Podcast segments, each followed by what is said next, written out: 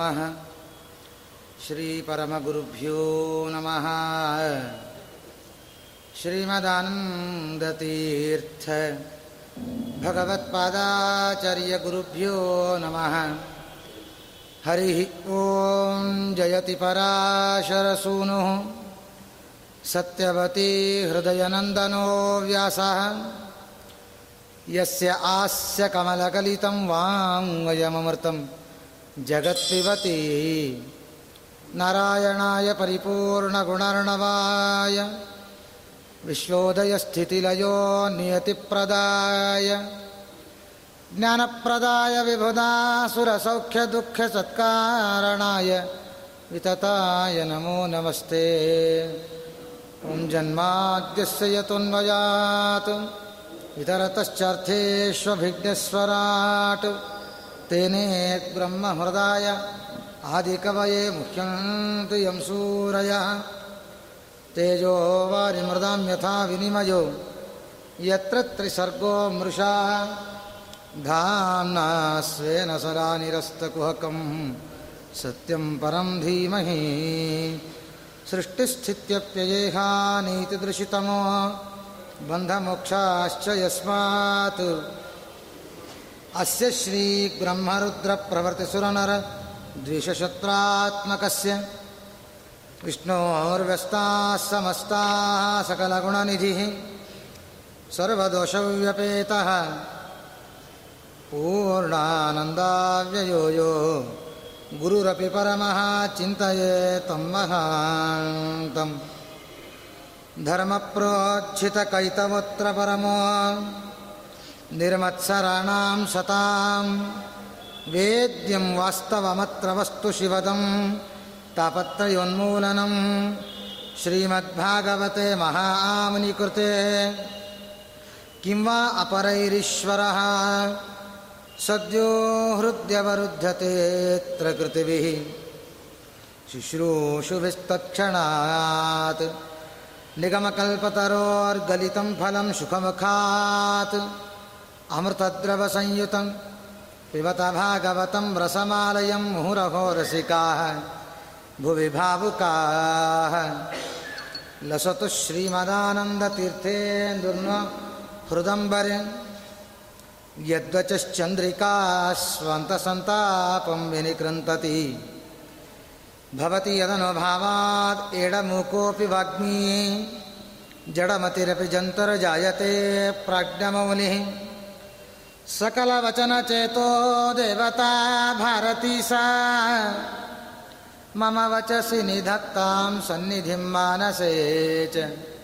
उमा वाग्वै समुद्दिष्टा मनोरुद्रवुदाहृतः। तदेतन्मिथुनं ज्ञात्वा न दाम्पत्याद्विहीयते वक्रतुण्डमहाकायकोटिसूर्यसमप्रभ। निर्विघ्नं कुरु मे देव। सर्वकार्येषु सर्वदा।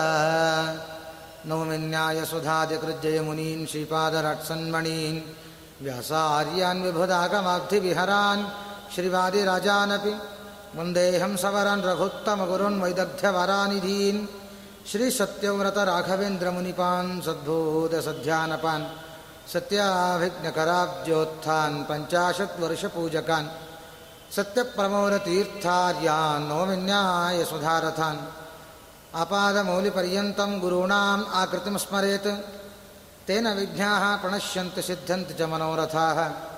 पृथ्वीमण्डलमध्यस्थाः पूर्णबोधमतानुगाः वैष्णवाः विष्णुहृदयाः। तान्नमस्ये गुरून् मम।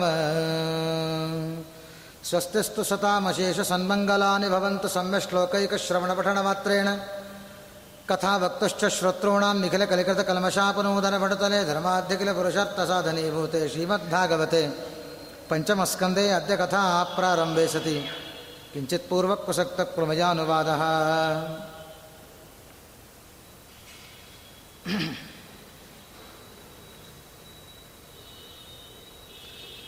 तात्विकाभिमानी देवतरन्तर्गत भारतीय रमण मुख्य प्राणांतर्गत लक्ष्मी नारायण ತರಭಿನ್ನ ಅಜಾದಿ ಅನಂತ ರೂಪಗಳಿಗೆ ಅನಂತ ಅನಂತ ನಮಸ್ಕಾರವನ್ನು ಸಲ್ಲಿಸ್ತಾ ಸನ್ನಿಧಾನಯುಕ್ತರಾಗಿರುವಂತಹ ಭಗವದ್ ರೂಪಗಳಿಗೆ ಲಕ್ಷ್ಮೀ ಭಗ ಮುಖ್ಯ ಪ್ರಾಣದೇವರು, ಗುರುಗಳಿಗೆ, ಎಲ್ಲರ ಪಾದಾರವಿಂದಗಳಿಗೆ ಕೋಟಿ ಕೋಟಿ ನಮನಗಳನ್ನು ಸಲ್ಲಿಸ್ತಾ ಬಂದಿರುವ ಎಲ್ಲ ಭಗವದ್ಭಕ್ತರಿಗೂ ಅಭಿನಂದನೆಗಳನ್ನು ಸಲ್ಲಿಸ್ತಾ ನನ್ನ ಗುರುಗಳಾದ ಕ್ರೀಡಾ ಕೃಷ್ಣಾಚಾರ್ಯರ ಪ್ರವಚನ ನಡೆಯಬೇಕಾಗಿತ್ತು. ಅನಿವಾರ್ಯ ಕಾರಣ ಅದು ನಮ್ಮ ಗುರುಪುತ್ರರು ಬರಬೇಕಾಗಿತ್ತು. ಕೊನೆಗೆ ಅದು ನಮಗೆ ಬಂದಿದೆ. ದೈವೇಚ್ಛ. ದೇವರು ಏನು ನುಡಿಸ್ತಾನೋ ಒಂದೆರಡು ಅಕ್ಷರವನ್ನು ನುಡಿಯುವ ಪ್ರಯತ್ನವನ್ನು ಮಾಡೋಣ. ನಮ್ಮ ಹೆಸರು ಅನಂತಾಚಾರ್ ಅಂತ. ನಮ್ಮ ಹೆಸರು ಅನಂತಾಚಾರ್ ಅಂತ. ಓದಿದ್ದು ಖೇಡ ಕೃಷ್ಣಾಚಾರ್ಯರಲ್ಲೇ ಹನ್ನೆರಡು ವರ್ಷ ಕಡಪಾದಲ್ಲಿದ್ದು ಅವರಂತ ಅವರ ಹತ್ತಿರಾನೇ ನ್ಯಾಯಿಸುದ ಅಂತ ಶಾಸ್ತ್ರಾಧ್ಯಯನ ಮಾಡಿದ್ದು. ಬೆಂಗಳೂರಲ್ಲೇ ಇವಾಗ ಪಾಠ ಪ್ರವಚನ ಮಾಡಿಕೊಂಡಿದ್ದೀವಿ. ಆಚಾರ ಮನೆ ಹತ್ರನೇ ನಾವು ಅಲ್ಲೇ ಮನೆ ಮಾಡಿಕೊಂಡಿದ್ದೀವಿ. ಭಗವಂತ ಪಾಠ ಪ್ರವಚನ ಇದೇ ಮಾರ್ಗದಲ್ಲಿ ದೇವರು ನಡೆಸ್ತಾ ಇದ್ದಾನೆ. ನಿರಂತರವಾಗಿ ನಡೆಸಲಿ. ಷಟ್ಕರ್ಮಗಳು ಭಗವಂತ ನಮಗೆ ದೇವರ ಅನುಗ್ರಹ ಮಾಡಲಿ. ನಿರಂತರ ನಡೆಸುವ ಭಾಗ್ಯ ನಮಗೆ ಕೊಡಲಿ ಅಂತ ಅದರಲ್ಲಿ ಈ ಕಲ್ಯಾಣ ನಗರದಲ್ಲಿ ಅಧ್ಯಯನ ಒಂದು, ಅಧ್ಯಾಪನಾದಿ ಕರ್ಮಗಳಿಗೆ ಎಲ್ಲಕ್ಕೂ ಈ ಉತ್ತಮವಾದ ಸ್ಥಳ, ತುಂಬ ಪ್ರೋತ್ಸಾಹವನ್ನು ಕೊಡುವಂತಹ ಸ್ಥಳ. ನಮ್ಮೆಲ್ಲರಿಗೂ ಪ್ರೋತ್ಸಾಹ ಅನೇಕ ಪಂಡಿತರು, ಯತಿಗಳು, ಜ್ಞಾನಿಗಳೆಲ್ಲರೂ ಇಂದ ವಿಷಯಗಳನ್ನು ನೀವೆಲ್ಲ ತಿಳಿದಿದ್ದೀರಾ?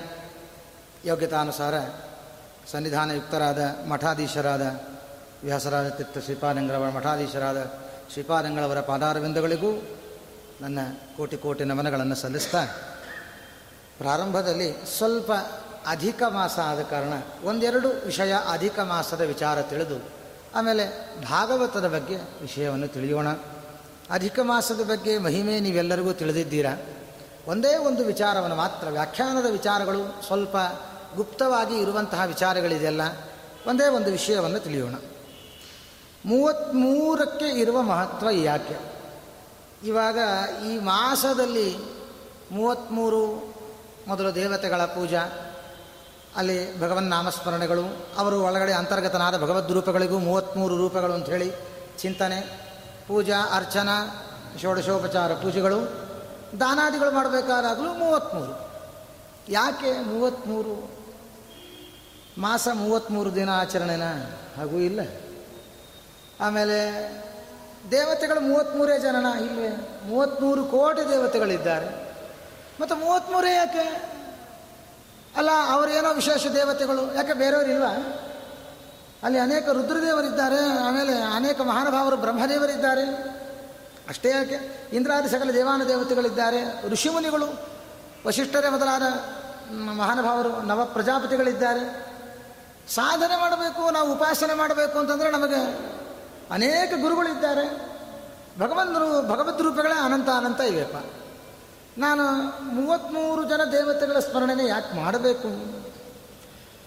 ಒಂದು ವಿಚಾರ ತಿಳಿಯುವ ಪ್ರಯತ್ನವನ್ನು ಮಾಡೋಣ. ನಮಗೆ ಮೊದಲು ಮೂವತ್ತ್ಮೂರು ದೇವತೆಗಳು ಯಾರು ಅಂತ ನಿಮಗೆಲ್ಲರೂ ಗೊತ್ತಿದೆ. ಪ್ರಜಾಪತಿ, ಅಷ್ಟವಸುಗಳು, ದ್ವಾದಶ ಆದಿತ್ಯರು, ಏಕಾದಶ ರುದ್ರರು ವಷಟ್ಕಾರ ಮೂವತ್ತ್ಮೂರು ಜನ ದೇವತೆಗಳು. ಇವರ ಉಪಾಸನೆ ಯಾಕೆ ಅಂತಂದರೆ ನಮಗೆ ವ್ಯಾಖ್ಯಾನಕಾರರು ಜ್ಞಾನಿಗಳು ತಿಳಿಸಿಕೊಟ್ಟಂತಹ ವಿಚಾರ ನಮಗೆ ಐದು ಅವಸ್ಥೆಗಳು ಅಂತ ಇದೆ. ಒಂದು ಉತ್ಪತ್ತಿ, ಬಾಲ್ಯಾವಸ್ಥಾ, ಯವನಾವಸ್ಥಾ, ವೃದ್ಧಾವಸ್ಥಾ, ಕೊನೆಗೆ ನಾಶ, ಲಯ. ಹೀಗಿದೆ. ಐದು ಅವಸ್ಥೆಗಳು ನಮಗಿದೆ. ಈ ಐದು ಅವಸ್ಥೆಗಳಿಗೆ ಪ್ರೇರಕರಾಗಿ, ನಿಯಾಮಕರಾಗಿ, ಅಭಿಮಾನಿಗಳಾಗಿ ನಮ್ಮನ್ನು ಈ ಐದು ಅವಸ್ಥೆಗಳನ್ನು ಕಳೆಯಬೇಕು ಸುಖವಾಗಿ ಅಂದರೆ ಈ ದೇವತೆಗಳ ಅನುಗ್ರಹ ಬೇಕು. ಪ್ರಜಾಪತಿ ಮೊದಲಿಗೆ ಬರುವಂತಹ ಪ್ರಜಾಪತಿ ನಮ್ಮ ಉತ್ಪತ್ತಿಗೆ ಮೂಲ ಕಾರಣ.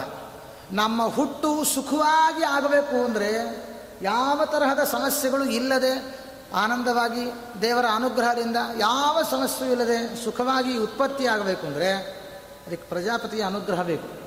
ಇಲ್ಲ ಅಂದರೆ ಸುಖವಾದ ಉತ್ಪತ್ತಿ ನಮಗಾಗೋದೇ ಇಲ್ಲ. ತಾಯಿಗೂ ತುಂಬ ಶ್ರಮ, ಮಕ್ಕಳಿಗೂ ತುಂಬ ಶ್ರಮ, ಅಕ್ಕಪಕ್ಕದವರಿಗೂ ತುಂಬ ಶ್ರಮ. ರಾತ್ರಿ ಹನ್ನೆರಡು ಗಂಟೆ ಸಮಯದಲ್ಲಿ ಆ ಉದರ ನೋವು ಆ ವೇದನಾದಿಗಳು ಆ ಸಮಯದಲ್ಲಿ ಹುಟ್ಟಿದರೆ ಒಂದು ಆಟೋ ಸಿಗೋದಿಲ್ಲ, ಒಂದು ವೆಹಿಕಲ್ ಸಿಗೋದಿಲ್ಲ, ಫೋನ್ಗಳು ಸರಿಯಾಗಿ ಸಿಗೋದಿಲ್ಲ, ಅಲ್ಲಿ ಅಟೆಂಡ್ಸ್ ಮಾ, ಅದನ್ನು ಫೋನ್ ತೊಗೊಳೋರು ಯಾರೂ ಇರೋದಿಲ್ಲ ಅಲ್ಲಿ. ಈ ದುರವಸ್ಥೆ ಆದಿಗಳು ನಮಗೆ ಅಂತಹ ಸಮಯದಲ್ಲೆಲ್ಲ ಹುಟ್ಟಾಕಬಾರದು.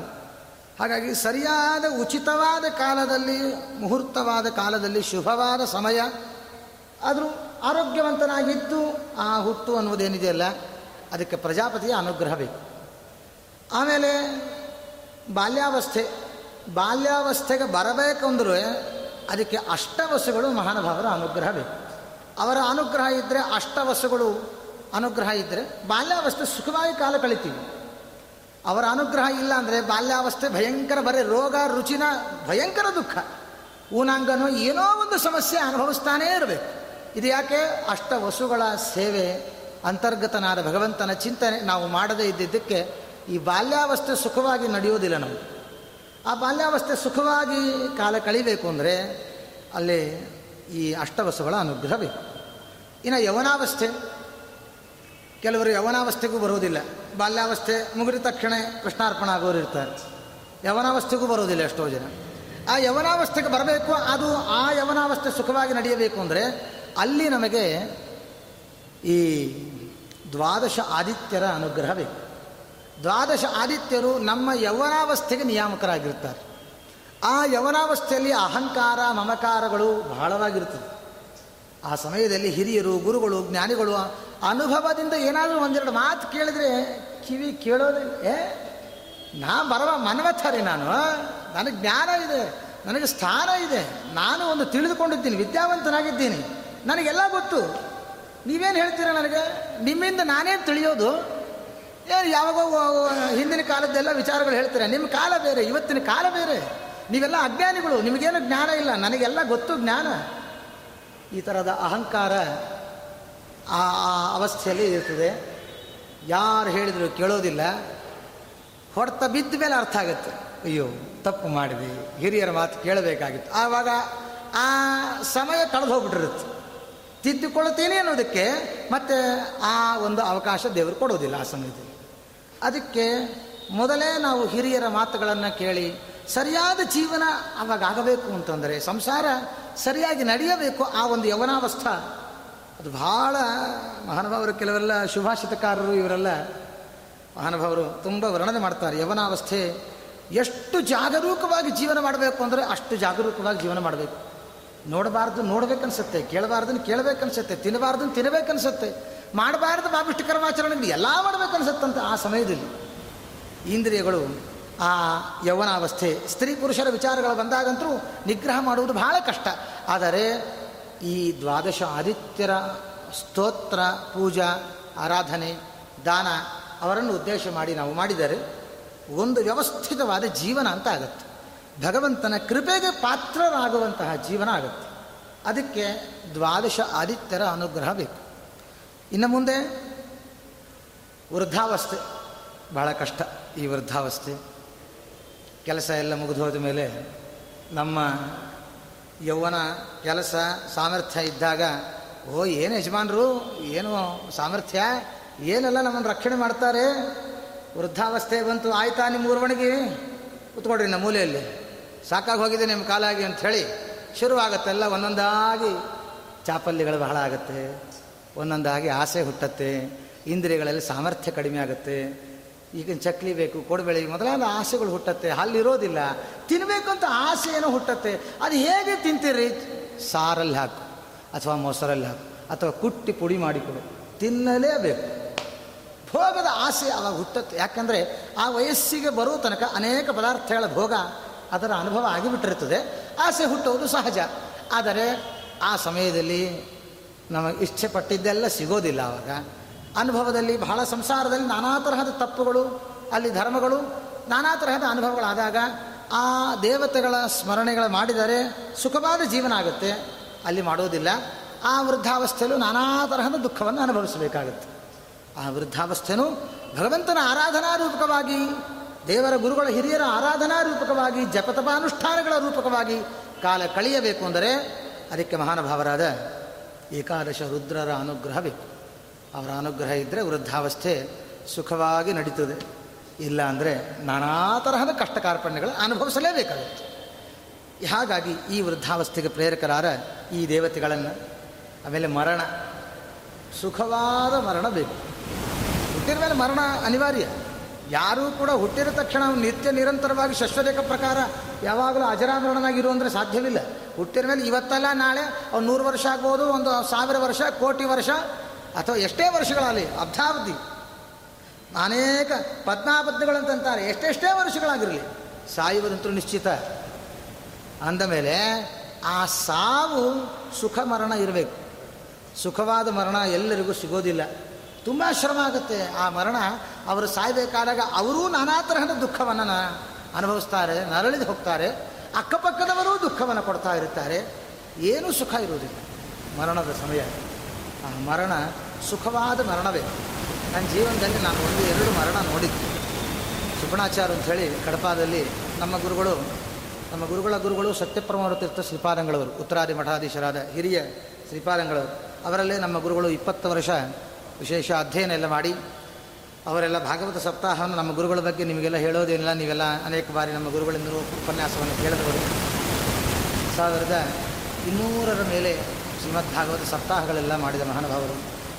ಆ ಗುರುಗಳು ಈ ಸುಬ್ಬಣಾಚಾರ ಆ ಸಮಯದಲ್ಲಿ ಭಾಗವತವನ್ನು ಕೇಳಬೇಕು. ಕೊನೆಯದಾಗಿ ನಾನು ಕೇಳಬೇಕು ಸ್ವಾಮಿ.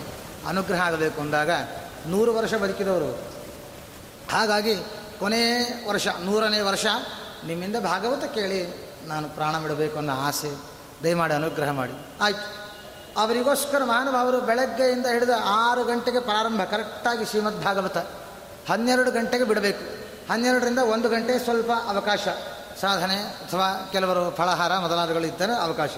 ಮತ್ತು ಒಂದು ಗಂಟೆಗೆ ಶುರುವಾದರೆ ಐದು ಗಂಟೆ ತನಕ. ಐದರಿಂದ ಆರು ಗಂಟೆ ಸಂಧ್ಯಾ ವಂದನೆ ಕೆಲವ ಕ್ರಮಕ್ಕೆ. ಆಮೇಲೆ ಮತ್ತೆ ಏಳು, ಆರು, ಆರೂವರೆ ಹೀಗೆ ಶುರುವಾಯಿತು ಅಂದರೆ ಒಂಬತ್ತು ಗಂಟೆ ತನಕ ಮತ್ತೆ ಉಪನ್ಯಾಸ. ಹೀಗೆ ಏಳು ದಿನಗಳ ತನಕ ಆಯಿತು. ಏಳನೇ ದಿನ ಉತ್ತರಾದಿ ಮಠಾಧೀಶರಾದ ಶ್ರೀಗಳವರು ಬಂದು ಅವರ ಸಮ್ಮುಖದಲ್ಲೇ ಮಂಗಳ ಆಯಿತು. ಗುರುಗಳು ಅನುಗ್ರಹ ಮಾಡಿದರು. ಅವರು ಪೂರ್ಣಾನುಗ್ರಹ ಮಾಡಿ ತಲೆ ಮೇಲೆ ಕೈ ಇಟ್ಟು ಅನುಗ್ರಹ ಮಾಡಿದರು. ಮುಖ್ಯಪ್ರಾಣದೇವರ ಆವತ್ತಿನ ದಿನ ಅವರೇ ಪೂಜೆ ಮಾಡಿ ಅನುಗ್ರಹ ಪಡೆದು ಹೊರಗಡೆ ಬಂದು ಸ್ವಲ್ಪ ನಮ್ಮ ಆಚಾರನ ಹೊರಗಡೆ ಕರೆದು ದೇವಸ್ಥಾನದ ಒಳಗಡೆ ಒಳಗಡೆ ಇರೋದೆಲ್ಲ ಸ್ವಲ್ಪ ಸ್ವಲ್ಪ ಹೊರಗೆ ಬರ್ರಿ ಆಯಿತು. ಹೊರಗಡೆ ಬಂದರು. ಸಾಷ್ಟಾಂಗ ನಮಸ್ಕಾರ ಮಾಡ್ತೇನೆ, ಪಾದ ಕೊಡಿ ಅಂತ. ಅವರು ಪಾದ ಮುಟ್ಟೋ ಯೋಗ್ಯತೆ ಸಾಧನೆ ಮಾಡಬೇಕು. ಪಾದ ಕೊಡಿ ನೀವು. ಹಾಗಾಗಿ ಕೊನೆಗೆ ಸಾಷ್ಟಾಂಗ ನಮಸ್ಕಾರ ಮಾಡಿ ಅವ್ರ ತಲೆ ಮೇಲೆ ತಲೆ ಹಾಗಿಟ್ಟರು ಕೃಷ್ಣಾರ್ಪಣೆ. ಮರಣ ಅಂದರೆ ಇದು. ಈ ತರಹದ ಮರಣ ಇದು ಎಲ್ಲರಿಗೂ ಸಿಗೋದಿಲ್ಲ ಅನೇಕ ಜನ್ಮ ಸಾಧನೆ ಬೇಕು. ಪುಣ್ಯ ಅನೇಕ ವರ್ಷ ಮಾಡಿದರೆ ಮಾತ್ರ ಆ ಸಾಧನೆ ಸಿಗುತ್ತದೆ. ಹಾಗಾಗಿ ಈ ಸುಖ ಮರಣವು ಅದಕ್ಕೆ ದೇವತೆಗಳ ಈ ವಶಕ್ಕಾರನ ಅನುಗ್ರಹವಾದರೆ ಆ ಸುಖ ಮರಣ ಸಿಗುತ್ತದೆ. ಇಲ್ಲ ಅಂದರೆ ಸುಖವಾದ ಮರಣ ನಮಗೆ ಸಿಗೋದಿಲ್ಲ ಅಂತಾರೆ. ಹಾಗಾಗಿ ಐದು ಅವಸ್ಥೆಗಳಿಗೆ ಪ್ರೇರಕರಾದವರು ಈ ಮೂವತ್ತ್ಮೂರು ಜನ. ಯಾವುದು?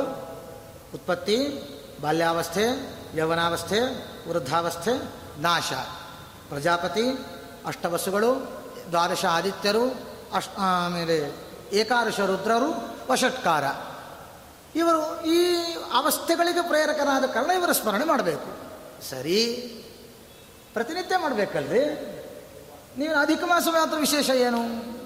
ಪ್ರಶ್ನೆ ಹುಟ್ಟತ್ತು ಮತ್ತೆ ಅದಕ್ಕೂ ವಿಚಾರವನ್ನು ವಶಿಷ್ಠಾದಿ ಮಹರ್ಷಿಗಳೆಲ್ಲರೂ ಕೂಡ ಮಲಮಾಸಾಭಿಮಾನ ದೇವತಾ ಪರಮಾತ್ಮನ ಪ್ರಾರ್ಥನೆ ಮಾಡಿಕೊಂಡಾಗ ಪುರುಷೋತ್ತಮನಾಗಿ ಭಗವಂತ ತಾನು ಪ್ರಸಿದ್ಧನಾಗಿ ಈ ಮಾಸ ಪುರುಷೋತ್ತಮ ಮಾಸ ಅಂತ ಪ್ರಚಾರವಾಗಲಿ, ಪ್ರಸಿದ್ಧಿಯಾಗಲಿ, ನನ್ನ ಅನುಗ್ರಹ ನಿನಗಾಗಲಿ ಅಂತ ಮಾಡಬೇಕಾದ ಪ್ರಸಂಗದಲ್ಲಿ ವಸಿಷ್ಠಾರಿ ಮಹರ್ಷಿಗಳೆಲ್ಲ ಕೇಳ್ತಾರೆ. ಈ ಮೂವತ್ತ್ಮೂರು ಜನ ದೇವತೆಗಳ ಸ್ಮರಣೆ ಪ್ರತಿನಿತ್ಯ ಮಾಡಬೇಕು, ಮಾನವರು ಮಾಡುವುದಿಲ್ಲ. ಕನಿಷ್ಠ ಪಕ್ಷ ಈ ಮಾಸದಲ್ಲಿ ಆದರೂ, ಅಧಿಕ ಮಾಸದಲ್ಲಿ ಆದರೂ ಈ ಮೂವತ್ತ್ಮೂರು ದೇವತೆಗಳ ಪೂಜೆ, ಅರ್ಚನೆ, ಅರ್ಘ್ಯ, ಪಾದ್ಯ, ಷೋಡಶೋಪಚಾರ, ಪೂಜಾ, ಕೊನೆಗೆ ದಾನ, ಆ ಮೂವತ್ತ್ಮೂರು ಅಂತ ಇಷ್ಟು ಪ್ರಾರ್ಥನೆ ಮಾಡಿಕೊಂಡಿದ್ದಕ್ಕೆ, ದೇವರು ತಥಾಸ್ತು ಅಂದಿದ್ದಕ್ಕೆ ಈಗ ನಾವು ಮೂವತ್ತ್ಮೂರಕ್ಕೆ ಪ್ರಾಶಸ್ತ್ಯವನ್ನು ಕೊಟ್ಟಿದ್ದೀವಿ. ಹಾಗಾಗಿ ಆ ಮೂವತ್ತ್ಮೂರ ದೇವತಾ ದೇವತಾಂತರ್ಗತ ಭಾರತೀಯ ರಮಣ ಮುಖ್ಯ ಪ್ರಾಣಾಂತರ್ಗತ ಆನಂದಪತಿ ಪುರುಷೋತ್ತಮ ಅಂಥೇಳಿ ಭಗವಂತನನ್ನು ನಾವು ಪೂಜಾದಿಗಳು ಮಾಡ್ತೀವಿ. ಈ ಒಂದು ವಿಚಾರ ಇಷ್ಟು ಈ ಅಧಿಕ ಮಾಸದಲ್ಲಿ ಈ ಅನುಸಂಧಾನ ಬಂದರೆ ನಾವು ಅಧಿಕ ಮಾಸದ ಆಚರಣೆ ಮಾಡಿದ್ದು ಸಾರ್ಥಕ. ಸುಮ್ಮನೆ ಅವರನ್ನು ಬರೀ ಮೂವತ್ತ್ಮೂರು ದೇವತೆಗಳು ಸ್ಮರಣೆ ಮಾಡೋಣ. ಆದರೆ ಯಾವ ಕ್ರಿಯಾವಕರು ಅವರಿಂದ ನಮಗೇನು ಪ್ರಯೋಜನ? ನಮಗೊಂದು ಗೊತ್ತಾಗಬೇಕಲ್ಲ. ಪ್ರಯೋಜನ ಮನುದೃಶ್ಯ ನಮಂದೋಪಿ ಪ್ರವರ್ತತೆ. ಯಾವುದೇ ಒಂದು ಕೆಲಸ ಮಾಡಬೇಕಾದಾಗ ಪ್ರಯೋಜನಾಪೇಕ್ಷೆ ಮನುಷ್ಯನ ಸಹಜ ಗುಣ ಬುದ್ಧಿವಂತರ ಒಂದು ಅಂದ ಮೇಲೆ ನಾವು ಪ್ರಯೋಜನಾಪೇಕ್ಷೆಯಲ್ಲೇ ಸಾಧನೆ ಮಾಡುವುದು ಹೇಗೆ? ಹಾಗಾಗಿ ಈಗ ಈ ಈ ವಿಚಾರ ನೀವು ಕೇಳಿದರೆ ಸಂತೋಷ, ಇಲ್ಲ ಅಥವಾ ಹಿಂದೆ ಅದನ್ನು ಜ್ಞಾಪಕ ಆದರೂ ಮಾಡಿಕೊಂಡು ಮತ್ತೆ ಸಾಧನೆ ಮಾಡಿ ಭಗವಂತನ ಕೃಪೆಗೆ ಪಾತ್ರರಾಗೋಣ. ಇಲ್ಲಿಗೆ ಇನ್ನು ಮುಂದೆ ಭಾಗವತದ ವಿಚಾರ. ಈ ಅಧಿಕ ಮಾಸದಲ್ಲಿ ಭಾಗವತ ಶ್ರವಣದಕ್ಕೆ ಅಪಾರವಾದ ಫಲವಿದೆ. ಆ ವಿಚಾರವನ್ನು ತಿಳಿಯೋಣ. ಮೊದಲು ಭಾಗವತ ಅಂದರೆ ಏನು? ಅದರ ಮಹತ್ವವೇನು? ಅದನ್ನು ವರ್ಣನೆ ಮಾಡ್ತಾ ಬರ್ತಾರೆ ಮಹಾನುಭಾವರು. ಈಗ ಇಲ್ಲಿ ತನಕ ನೀವು ಭಾಗವತವನ್ನು ಅನೇಕ ವಿಚಾರ ತಿಳಿದಿದ್ದೀರಾ. ಮಹತ್ವಗಳು ಅಪಾರವಾಗಿದೆ. ಎಲ್ಲ ವಿಚಾರಗಳನ್ನು ನಾನು ತುಂಬ ಮಹತ್ವ ಹೇಳಕ್ಕೆ ಹೋಗೋದಿಲ್ಲ. ಒಂದೇ ಒಂದು ಮಾತು ಹೇಳಿ ವಿಷಯವನ್ನು ತಗೊಳ್ತೀನಿ. ಮೊದಲು ಭಾಗವತ ಅಂದರೆ ಏನು? ನೀವು ಅನೇಕ ಗ್ರಂಥಗಳನ್ನು ತಿಳಿದಿದ್ದೀರಾ, ವಿಷಯಗಳು ತಿಳಿದಿದ್ದೀರಾ. ಭಾಗವತ ಅಂದರೆ ನಾವೆಲ್ಲ ಹೇಳೋದೇನು ಗೊತ್ತಾ? ಒಳಗಿನ ವಿಚಾರಗಳು ಹೇಳ್ತೀವಿ. ಎಲ್ಲಿ ಧ್ರುವರ ಚರಿತ್ರೆ ಇದೆ. ಆಮೇಲೆ ಮುಂದೆ ಅನೇಕ ದಕ್ಷ ಪ್ರಜಾಪತಿಯ ವಿಚಾರಗಳಿದೆ. ಭಗವದ್ ಅವತಾರಗಳ ವಿಚಾರಗಳಿದೆ. ನರಸಿಂಹಾವತಾರ, ಕೃಷ್ಣಾವತಾರ, ಅನೇಕ ಭಗವದ್ ರೂಪಗಳ ವಿಚಾರ, ಪಂಚಮಸ್ಕಂದ ಅಂತೂ ಭೂಗೋಳ, ಖಗೋಳ, ನಾನಾ ತರಹದ ವಿಷಯಗಳನ್ನು ತಿಳಿಸಿಕೊಡುವಂತಹ ಗ್ರಂಥ. ಇದು ಭಾಗವತ ಅಂತ ಎಷ್ಟೇ ಹೇಳ್ತೀವಿ. ಭಾಗವತ ನಾಲ್ಕಕ್ಷರ ಏನು ಹೇಳ್ತದೆ? ಏನು ಉದ್ದೇಶ ಮಾಡಿಕೊಂಡು ಈ ಭಾಗವತ ಹೊರಟಿದೆ? ಮೊದಲು ಅದನ್ನು ತಿಳಿಯಬೇಕು. ಏನು ಪ್ರಾರಂಭ? ಯಾಕೆ ನಾಲ್ಕು ಅಕ್ಷರ ಈ ಹೊರಟಿದೆ ಅಂತಂದರೆ ನಮ್ಮಲ್ಲಿ ಮುಖ್ಯವಾಗಿ ಅಳವಡಿಸಿಕೊಳ್ಳಬೇಕಾದ್ದು ಶ್ರೀಮದ್ ಆಚಾರ್ಯ ಹೇಳ್ತಾರೆ, ನಿಷ್ಕಾಮ್ಯವಾದ ಜ್ಞಾನ, ಭಕ್ತಿ, ವೈರಾಗ್ಯ, ಹರಿಸರ್ವೋತ್ತಮ ಜೀವೋತ್ತಮೆನ್ನುವ ಈ ತತ್ವಜ್ಞಾನ. ಇವುಗಳ ಸಾಧನೆಗೋಸ್ಕರವಾಗಿ ನಾವು ಏನೇ ಸಾಧನೆ ಮಾಡಿದರೂ ಭಾಗವತ ಶ್ರವಣ ಮಾಡಬೇಕು.